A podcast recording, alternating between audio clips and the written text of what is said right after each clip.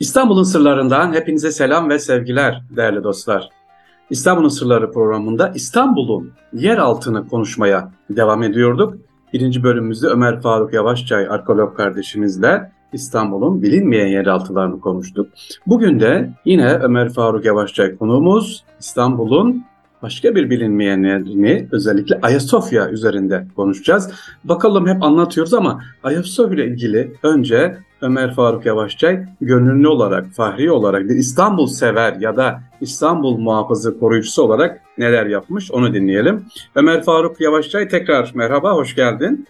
Merhaba, teşekkür ederim Fahri abi. Hoş bulduk. Sağ olun. Sevgili kardeşim, İstanbul'un sırlarında Ayasofya'nın bilinmeyenleri var. Onları konuşacağız. Neler yaptın sen özellikle? Bizim bakıp da görmediklerimizi görmüşsün ve çok güzel hizmetler yapmışsın. Bunlardan bir tanesi e, Ayazma ile ilgili, bir tanesi işte X-ray cihazlar. Şöyle biraz e, bizim de dikkatimi çeksin. Ayasofya'ya giderken demek ki daha dikkatli, daha görerek gezelim. Onunla ilgili bilgilerini bize aktarır mısın Ömer Faruk? Aslında benim tüm bu çalışmalarımın başlangıcı Ayasofya diyebiliriz yani. Her şeyin başlangıç noktası bu işe başlamamın sebep olan Ayasofya. Benim için Ayasofya çok önemli onun için. Yani bu eşsiz mirasımız olsun, tarihi eser koruyuculuğuna Ayasofya'ya başladım. Yani geçen sene 24 Nisan 2022 tarihinde ben Gülhane'yi çok severim. Gülhane Parkı'na gitmiştim. Onun çıkışında da Ayasofya'yı görmek istedim Ayasofya Camii'ni. Akşam biraz daha az insan olduğu için daha rahat geziliyor Ayasofya Camii. Doğru evet. Evet onun için akşam gittim. İçeriye bir geldim İmparatorluk kapısından.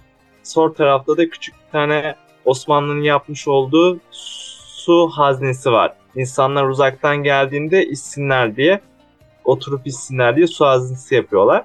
Bir baktım insanlar kapağını kırmış ucunu, içine ayakkabılarını doldurmuş. Ya görüntü karşısında şok oldum. Acayip de moralim bozuldu. Ya bu sıkıntıyı gidermek istedim. Ya bir de Hı. ben elimden geldiğince ilk önce insanların görmesini istiyorum bir sıkıntıyı. Çünkü birilerine haber verince direkt onun etrafını kapatıyorlar. Sanki hiçbir sıkıntı yokmuş gibi davranıyorlar. O yüzden fotoğrafını çektim. Daha önce hiçbir konuyu gündeme getirmemiştim. İlk bu görüntüyle başladı her şey. Hı hı. Fotoğrafını çektim. Twitter hesabımdan paylaştım. Aradan bir ben 24 Nisan'da fotoğrafı çektim. 26'da paylaştım fotoğrafı. Sonra aradan bir 15 gün geçti.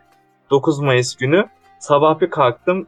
Yani onlarca web sitesi fotoğrafımı almış. Konunun haberini yapmışlar. Ayasofya'da su, su haznesinin kapağı kırıldı. İnsanlar ayakkabılarını doldurdu. Sonra bir baktım açıklamalar geldi. Direkt restore ettiler.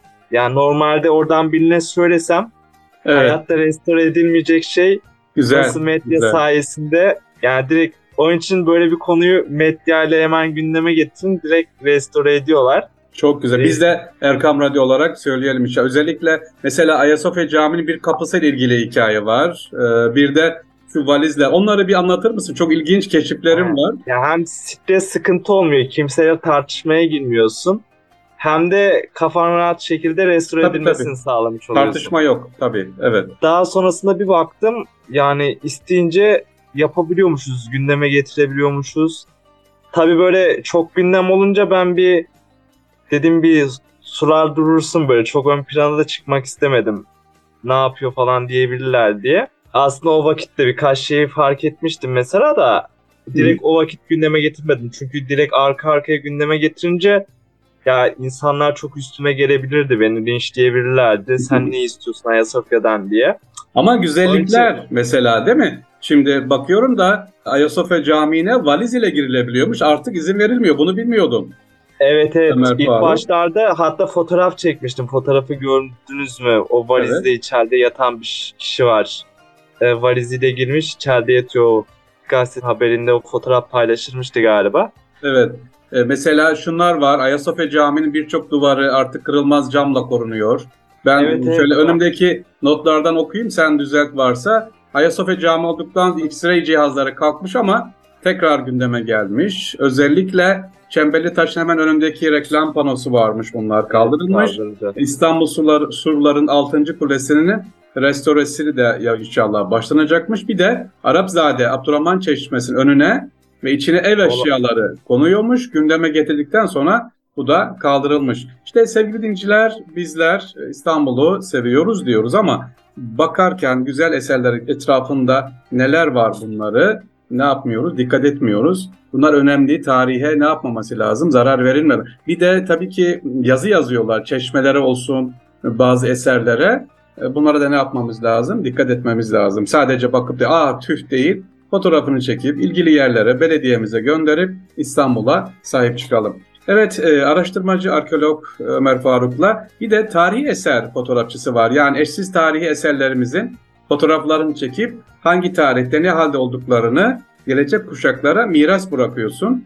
Bu işi yaparken de tabii tarihi eserlerle karşılaşıyorsun. Nasıl? Mesela yıkılmış ya da bir kısmı ne olmuş? Dükkan olmuş. Ben de görmüştüm. Çeşmenin yanına, üstüne yanına dükkan yapmışlar. Yani bu kadar da ilgisizlik. Bu konuda neler diyeceksin? Neler var tarihi? Hangi konularda İstanbul'un önemli eserler neler de e, öne çıkardık? Ben şu anda çalışma şeklim şöyle. Ben ilk önce bir tarihi bölgeleri diyelim bir bölge belirliyorum kendime. Hı hı. Oradaki tarihi eserleri fotoğraf ile kayıt altına alıyorum. O gün ne halde olduklarını.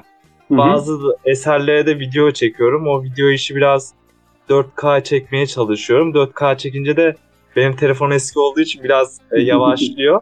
Onun için video çok çekemiyorum. Fotoğraf çekmeye çalışıyorum. Fotoğraf daha güzel evet. Aynen fotoğraf ile kayıt altına alıyorum. Daha sonra bunları Twitter hesabımdan paylaşıyorum. Bu eser şu halde. Zaten genellikle o gün paylaşıyorum ya da birkaç gün sonra. Hangisi şu anda özellikle tespit ettiğin e, kötü durumda olan ve düzeltilen an, ya da düzeltilmesi acil beklenen neler var Ömer Faruk? Şimdi Kazı Çeşme'de hamam var.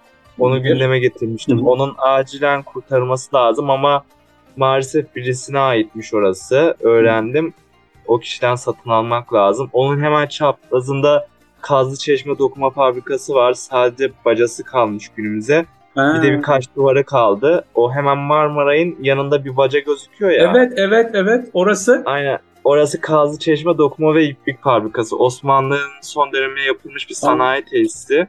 Ha. Onu gündeme getirdim İHA ile birlikte. Bayağı da Doğru. web sitesi aldı haberini yaptı o konunun. Üçüncüsü? Onun kurtarılması. Üçüncüsü de surlar çok önemli. Surlar çok yani surların şu ana kadar çoktan baştan sona kadar restorasyonun bitirip açılması lazımdı ziyarete. Ama Hı. biz maalesef 1950'lerde surların tam içinden yol geçirmişiz maalesef. Yani, kapılar genişletildi, kapılar açıldı evet. Birçok kapıda onlar... mesela sevgili Ömer 60 e, kapımız vardı benim bildiğim Osmanlı döneminde.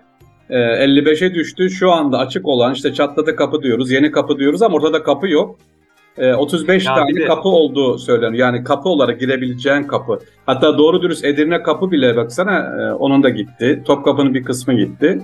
Ya şu an İstanbul surları cidden hak ettiği değeri görmüyor. Hı-hı. Yani dünyanın en önemli turizm merkezlerinden birisi olması lazımdı. Akın akın gelinmesi lazımdı. Hı-hı. Ama çoğu turist surlara gel. Zaten gelmemesi daha iyi çünkü çok tehlikeli bölgeler oralar şu anda. Hı-hı. Eğer restore edilirse bir de sadece surları restore etmek de daha fazlası gerekiyor. Sosyal bir yaşam lazım surların çevresinde. O evet. çok eksik mesela. İnsan oraya gittiği vakit ya gezdikten sonra bir bir de ben modern kafelere karşıyım. Özellikle turistik yani tarih eserlerin olduğu alanlarda butik ya da böyle küçük kafelerden yanayım. Ee, Yani modern böyle camlıymış, üstü açık kafeler var böyle. Onlara karşı böyle butik, Hı. ağaçların olduğu, taşla yapılan ya da ahşapla yapılan kafeler Yani çevreyi var. bozmayacak şekilde, tarihi dokuyu bozmayacak şekilde. Evet, o surların o güzelliğini, estetik güzelliğini, tarihi özelliğini bozmayacak kafeler yapılması lazım ki insanlar yani gençlerin çoğu kafelerde oturuyor. Gençleri çekmemiz lazım oraya. E, bu da güzel. kafelerden geçiyor. Hem hı hı. E, surları görmüş olur gençler, surları keşfeder. Ayrıca bu butik kafelerde zaten kafelere gidiyor gençler. Böylelikle çekmiş oluruz. Tabi modern kafelerden kesinlikle yapılmaması lazım. Çünkü bir de, oranın hava...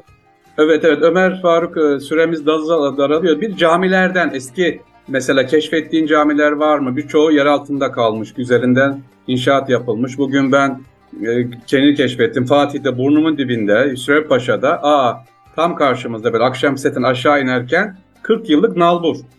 dükkan yıkıldı, yanından cami çıktı mesela, minare e, çıktı. Ha. Şimdi orası işte bir kısmı belediyenin uğraşılıyor. Yani burnumuzun dibinde eser var. Cami temeli üzerine, minare üzerine evler yapılmış. E, bu da yer altındaki bir hazinemiz bizim. Evet, çok güzel bir konuya değindiniz. Ben farklı bir şey söylemek istiyorum. Yani gündeme gelmiyor bu. Maalesef Osmanlı'nın yaptığı son cemaat mahfili bölümleri var. Aha, Şu evet. an günümüzde maalesef o bölgede yaşayan insanlar oraları camla kapatıyorlar. Çok Hmm. yanlış. O camilerimizin görüntüsünü, o estetik tarihi görüntüsünü ciddi anlamda bozuyorlar. Çok camide yapılıyor son dönemde. O son cemaat bölümünü camla kapatıyorlar. Hı hı. Yani Mimar Sinan'ın aklına gelmeyen şey sizin mi aklınıza geliyor? Yani o bilmiyor muydu camla? Oranın amacı zaten son cemaat yeri yani son namaza yetişemeyen insanların kırması için yapılan alanlar. Açık olması Zaten- lazım, evet. evet. Zaten içeride kapalı alanda zaten bir yer var. Bunu dışarıda açık olarak bilerek yapmışlar yani. Hı. İçeriye yetişemeyen insanlar orada açık alanda kırsın. Bir de yazın sıcakta Doğru. açıkta kırsın diye yapılmış alanlar. Ee, bu zaten ya- yasak olması gereken bir şey. Yani kararla yasak olması gereken bir şeyi Hı. rahat şekilde camla kapatıyorlar. Ben bu Doğru. olayı hala çözemedim. Gündeme getirelim. Ee, Senin keşfettiğin e, camiler var mı? Eskiden cami olan. Bu konuda fotoğrafladın mı? Eskiden camiymiş ama şu anda yok. Ya aslında benim keşfettiğim şu anda duvarlar var. Onların benim keşfettiğim yok ama ön plan çıkarmayı düşünüyorum yani. Bazı camiler var ama böyle bir sıraya koymuşum. Şimdi Kadırga bölgesinde birkaç yapı var. Hah, çok Ee, güzel. bak Kadırga yapısındaki birkaç yapıyı gündeme getireceğim. Kadırga bölgesi çok kötü halde şu anda. Hı hı. Birkaç çeşme var. Ba- Başka neler var? Bir bina var. Tarihi bir bina. 130 yıllık. Çok, Çok güzel bir bina. Ama maalesef şu an önü böyle çinkoyla kapatılmış. Kimsenin girmemesi için. Estetiğe uygun olmayan, estetiğe uygun Evet, olmayan. bir de yıkı, ya muhteşem bir yapı. Yani kültür sanat merkezi olabilecek bir yapı. Ama yıkılması bekleniyor. Yani çok Hmm. garip işler oluyor. Evet, evet Yani- haklısın, haklısın. Sevgili dinleyiciler, İstanbul'un sırlarında Ömer Faruk Yavaşça ile İstanbul'un yer altını konuştuk. Bu kısa programda böyle kısa böyle özetler verdik. İnşallah ileride daha geniş programlar yapar. Sen de araştırırsın Ömer Faruk. İstanbul'un yer altını, bizim bilmediklerimizi bizimle paylaş. Biz de inşallah radyomuzda sevgili dinleyicilerimize, vefakar Ben de böyle bir program yaptığınız için size çok teşekkür ediyorum. İnşallah. Sağ olun. Allah razı olsun. Görüşmek Sevgili üzere. dinleyiciler görüşmek üzere diyoruz. Allah'a emanet olun. Esselamu Aleyküm ve Rahmetullah.